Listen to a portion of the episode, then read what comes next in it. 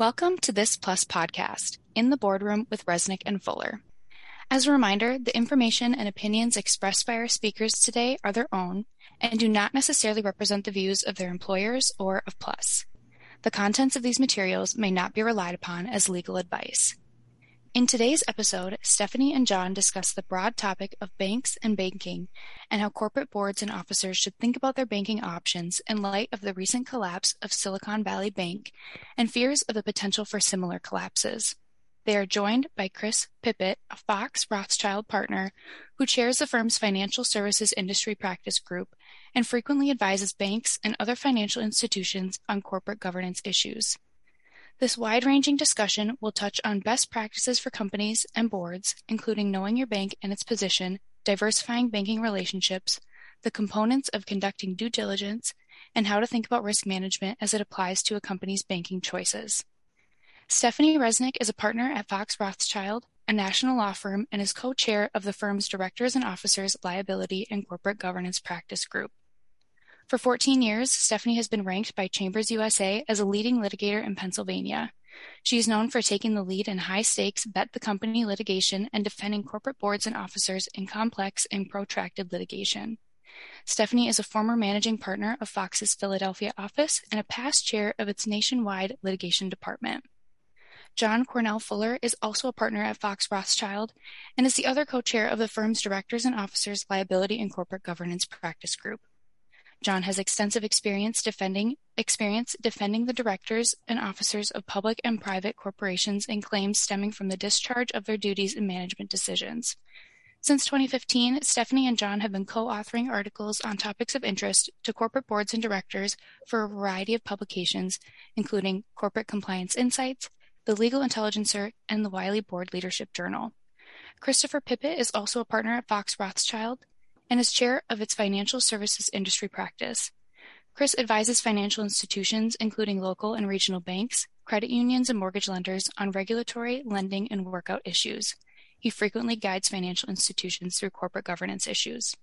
I'll now turn it over to John to get us started. Uh, over the past few months, uh, there have been countless headlines about uh, the collapse of Silicon Valley Bank and others, and and even more about you know, what does the future hold and fears of similar collapses and the impact on, on companies. Um, you know, as we've done in our prior podcasts, we want to take a look at this issue specifically through the lens of directors and officers and think about what individuals in those roles should be doing or can be doing to help guide their their companies. Uh, and we couldn't think of a better person than our partner Chris Pippett to help uh, help talk through these issues. Said in the intro, Chris is, is head of our financial services industry practice uh, and has spent his, his career uh, guiding both financial institutions and, and companies um, through these issues. So, welcome, Chris. And uh, I may just off the top ask you to, to take us through w- what happened with Silicon Valley Bank and, and how does it compare with 2008, uh, just to sort of set the table for us. Thanks, John. Uh, Silicon Valley Bank uh, obviously, you know, experienced troubles earlier this year and ended up being uh, taken over by the FDIC. The the problem that they faced at that point was actually liquidity, which means that they didn't have enough funds on hand to pay depositors when they came to ask for to withdraw their funds from the institution. That's a little bit different than what we had in 2008, where we had you know a lot of banks and financial institutions that were were heavily involved in the mortgage industry as well as mortgage-backed securities. So that impacted and presented more of a, a liquidity, not a liquidity problem like we have now, but an insolvency problem because they had bad loans. So as a result of the loans going bad and the securities that they were uh, basically uh, wrapped into going bad, the banks, you know, they didn't have enough ass, their assets didn't meet their uh, their liabilities exceeded their assets. So, you know, in that instance, there was a an issue of could the bank continue. Here, it was short term, but what happened was because the word got out pretty quickly because most of these a lot of these companies were interconnected. They had interconnected boards and other managers because Silicon Valley Bank's clientele was based in the venture uh, capital-backed startups in the tech and the healthcare industry. So once word got out, uh, it moved pretty quickly. And as a result, in one particular day, uh, depositors were able to withdraw over a third of the bank's deposits. And that's a serious problem. That's a lot different than a situation where you've got a regional or community or even a large bank that's more retail-based you know, because customers, it would take a while for a number of customers to withdraw that amount of deposits from the bank. So in this instance, uh, it happened quickly, and there were a number of things that led up to it. You know, there have been articles written about you know, the bond sales and different things that you know, led to that shortage and led to kind of the initial panic. Um, so that kind of puts it in perspective as opposed to or context uh, related to what happened in 2008, which is why you know I don't have a glass globe, uh, but I don't really think that you know it's something that's widespread. Although a lot of institutions are struggling with liquidity issues, uh, largely the result of you know things that could never have been anticipated, the pandemic, Uh, spending following the end of the pandemic, and then inflation that kind of followed the spending. So it was kind of uh, a set of circumstances that uh, you really would have had to you know, have that crystal ball in order to figure that out, figure that that was coming. Well, Chris, um, as someone who is intimately involved Uh, with the banking industry, uh, what would be your takeaway for officers and directors on the issue or the issues of liquidity and um, other similar issues? Well, the problem from the depositor side is it is very hard to measure Uh, because if you think about it, you know, whether you're talking about 2008 or more recent problems at some of the banks that you know, have had their uh, struggles, um, you've got people that are in the industry that are smart people, that are talented people, that are managing from the inside, and they're obviously having trouble. So trying to do that from the outside is equally hard uh, for a number of reasons. Number one, you don't have access to the same information that the executive teams and boards of those institutions might have. You know, some of that is available publicly because they all file quarterly reports, but by then, you know, you're talking about dated information. So you know, what, you know, you really can't, it's not real-time reporting, so you're not seeing what it is. And the fact of the matter is that a lot of most banks, Um, just by their business model, don't have a lot of funds on hand because their primary source of funding is deposits. And then they take those deposits and they lend it out. So on any given day at any bank in the United States, you know, if they're doing what they're supposed to be doing, all those deposits are going out the door in loans and you know, some in investments, but the majority in loans because that's how they increase their earnings. Uh, so watching that on a regular basis Uh, would be difficult. You know, Things that you could do, um, you know, which we now have a little bit of the benefit of hindsight, is look at, you know, is this bank focused on a particular market or industry or geographic area? You know, could that present a problem? Uh, the other biggest problem that I think a lot of depositors at Silicon Valley Bank had was you know, they basically had all their money there. I mean, there were customers that had anywhere between 10 and, you know, 10 millions of dollars and up. And when that happens, when, you know, and the bank gets taken over by the regulators, and you suddenly realize that you only have access to $250,000, um, that can be a problem, especially if you've got a $750,000 payroll to make the following week, which you know, a lot of depositors were faced with that issue, which I think is why the Fed stepped in to to ease everybody's concerns in that regard. So, Chris, you brought up the the issue of of the sort of diversifying funds to avoid some of these. So, you know, as we said, we're always thinking about this sort of as difficult as it is for the board, you know, directors and officers to try to to find a way. So I think diversifying was a thing a lot of people thought about in the aftermath of this. Um, can you talk to us a little bit about, you know, you mentioned looking at perhaps the industries or geographies of banks. How how do you how would you set out to to think about where you should diversify if you realize that you have a lot of uh, deposits on at one one institution? Yes, well, I think the one thing that boards should be asking their executive teams, you know, is is the first the obvious question. Where where do we keep our money? And how much is there? You know, and you know, and that's kind of what that's the analysis that unfortunately too late a lot of clients or a lot of businesses were going through when Silicon Valley failed. Uh, so if, if you're a, a board member, you should be asking your executive team, where is our money and does it make sense to diversify it?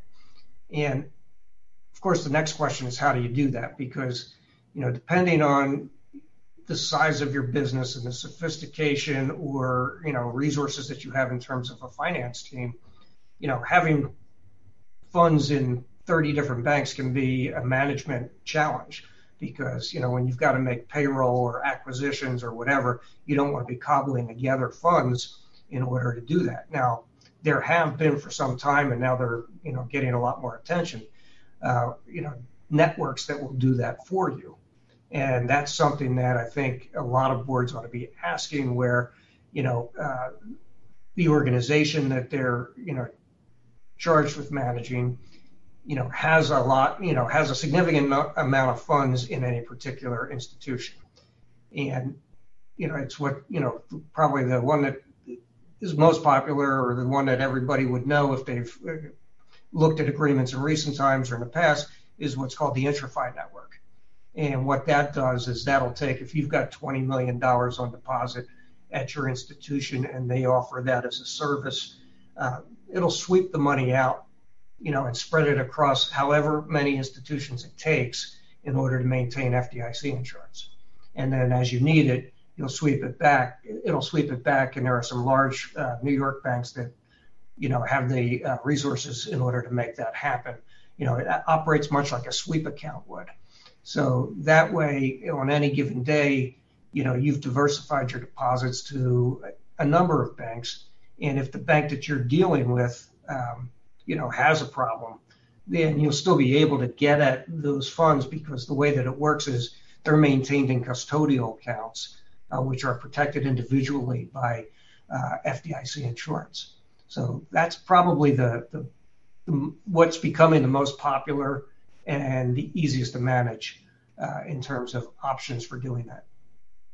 Great. Well, let's say you know maybe shorter if, if you as you referenced um, maybe your accounts aren't so big or you know moving around may have practical issues.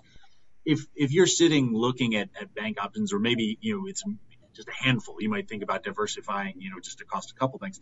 Mm-hmm. You mentioned the challenges of, of lags in information and incomplete information. How how do you feel comfortable at, again at that board level that you've you've done the due diligence that that that you're hoping to do?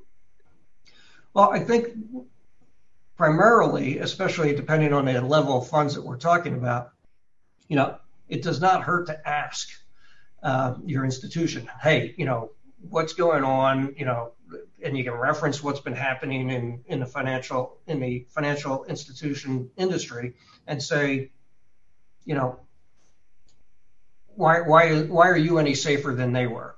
And explain that to us and get some answers. And of course, the key I always tell boards you know, document that you did it because if you don't document it, uh, it didn't happen. Uh, so, you know, when boards and executive teams are going through their due diligence and kind of parsing through what makes the most sense for our organization, because it's definitely not one size fit, fits all, um, making sure that you've documented what you've done, that you've asked questions of the bank uh, in terms of, you know, the bank's health, you know, what is its market focus? You know, is it limited to one particular area, which, you know, and that, that's important because if it's limited to a particular area and that area suffers a financial setback that's, you know, unique to other areas, you know, that could impact the bank itself. Um, so you, you want to look at that because overall, a lot of banks, you know, most banks look at their concentration risk. They're required to. So you know, you have to look at concentration in terms of industries, geography, and those types of things to make sure that is there one thing that could impact them. Now, sometimes that concentration is unavoidable. You know, if it's a small bank in a particular area, you know, they can't go out and open branches all over the country because they don't have the resources.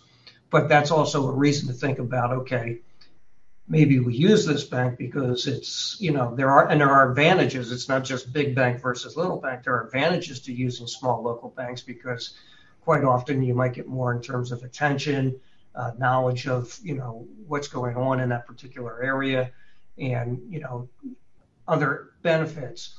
Uh, but maybe the answer is we don't put all our money there. Um, and we look at diversifying. Uh, another thing that, you know, I think as directors and executive teams need to be aware of is, you know, one of the reasons that a lot of these companies had so much money at Silicon Valley Bank is that quite frequently loan facilities require that. You know, I, I've been, you know, doing commercial lending and workouts for the better part of 35 years, and I know the documents that I draft and documents that I've reviewed generally have that requirement that you know the let the borrower maintain its primary banking relationship with the lender. Uh, and i think that's one of the things that borrowers need to start asking you know a what does that mean? Uh, because i want to make sure that you know if i only need $10 million on hand for operations or even $2 million on hand for operations then i shouldn't have to put 20 million at that institution if i want to diversify so those are some things that you can look at in terms of how to best protect yourself. That's that's fantastic. Um, and I guess that sort of goes hand in hand too with with understanding your internally your company's needs and and perhaps having to push back against bank requirements or, or desires. Um, do you have any thoughts on, on sort of how boards can or maybe some of the issues boards should be looking at when they're looking at risk management when they're trying to figure out liquidity needs are there are there best practices in, in that area that come to mind and Chris, if I could tag on to that question, um, is there anything specific that board members should request from the officers uh, to circulate to the board in that analysis? So, in other words, what documents would the board need in order to uh, fulfill their analysis uh, with respect to that that particular point? Well, I, that's a good question because I think you know every boards need to know a how much cash do we generally have available at any given time. For some businesses, that may be a minimal amount. For others, it may be a large amount. The next is you know okay, how much do we need on hand? You know, what's our burn rate? You know, in any given you know month or quarter or whatever it is, because you also don't want to be in a position like I said before where you're trying to cobble together money to either do transactions, make payroll, that sort of thing.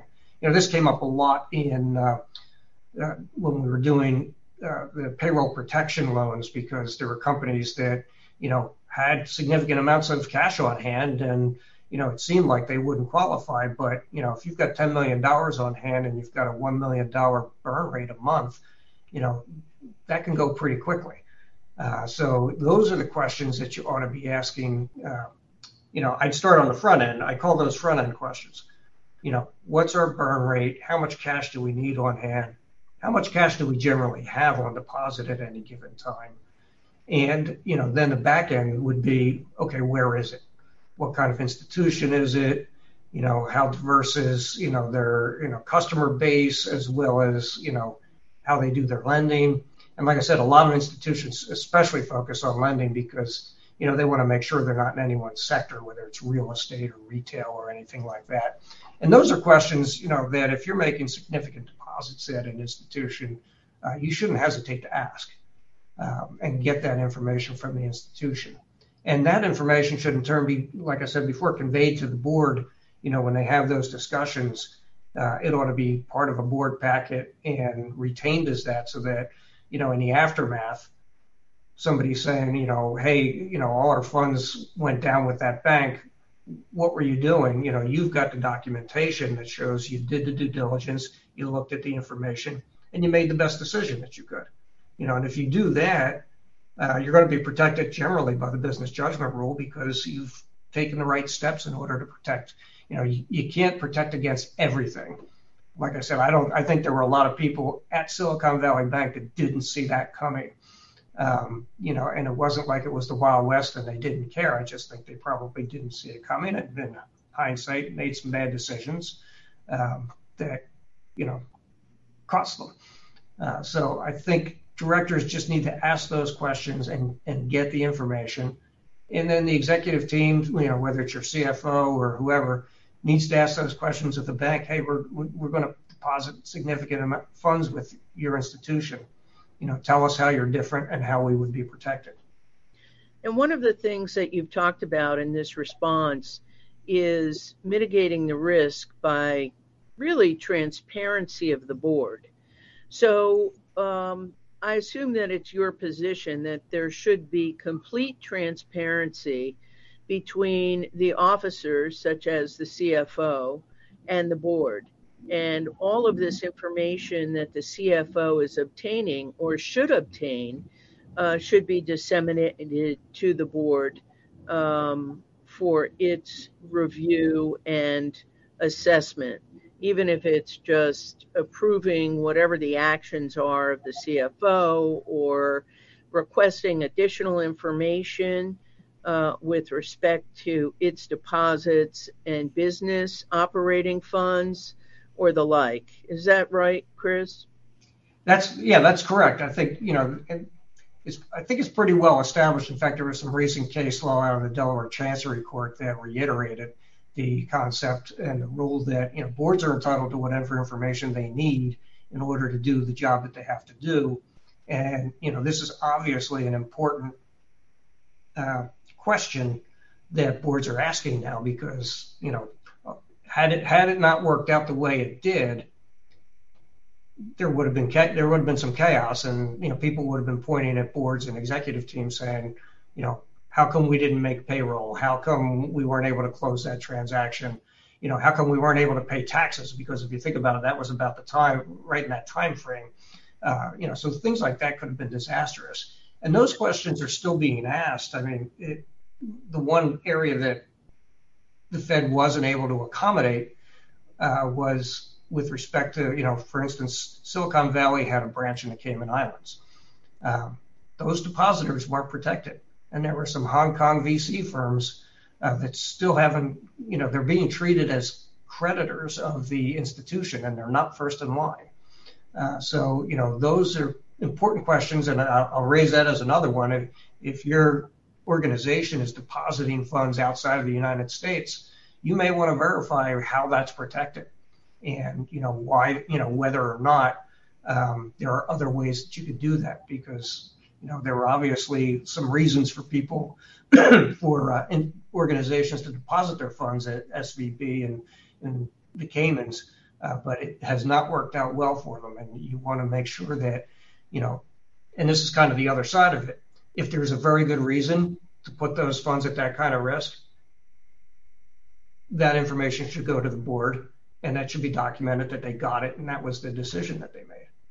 For instance, maybe um, a far more favorable loan arrangement or something like that. Yeah. Yeah. Or in the instance of, you know, depositing funds in an offshore uh, branch that there was some very good business reason for why that had to happen that way. Um, and that would, you know, at least document that it wasn't just, yeah, just put it there and, you know, and then all of a sudden they find out that it's not covered by FDIC insurance. Chris, I thank you so much. We, uh, you know, we probably could talk about this all day. I know, I know you could, um, but we, we really thank you for the time and uh, we'll have you back. hopefully, hopefully not because there's another run on banks, but we'll find another reason to have you back. No, appreciate it. My pleasure. All right. Thanks so much. Yeah, Chris, Chris, thanks so much. It's always nice to have someone um, who really knows what they're talking about uh, when we do these podcasts. So thank you again. Thank you. Thank you, John, Stephanie, and Chris, for sharing your insights with Plus. And thank you for listening to this Plus podcast. If you have ideas for a future Plus podcast, you can share those by completing the Plus content idea form on our website.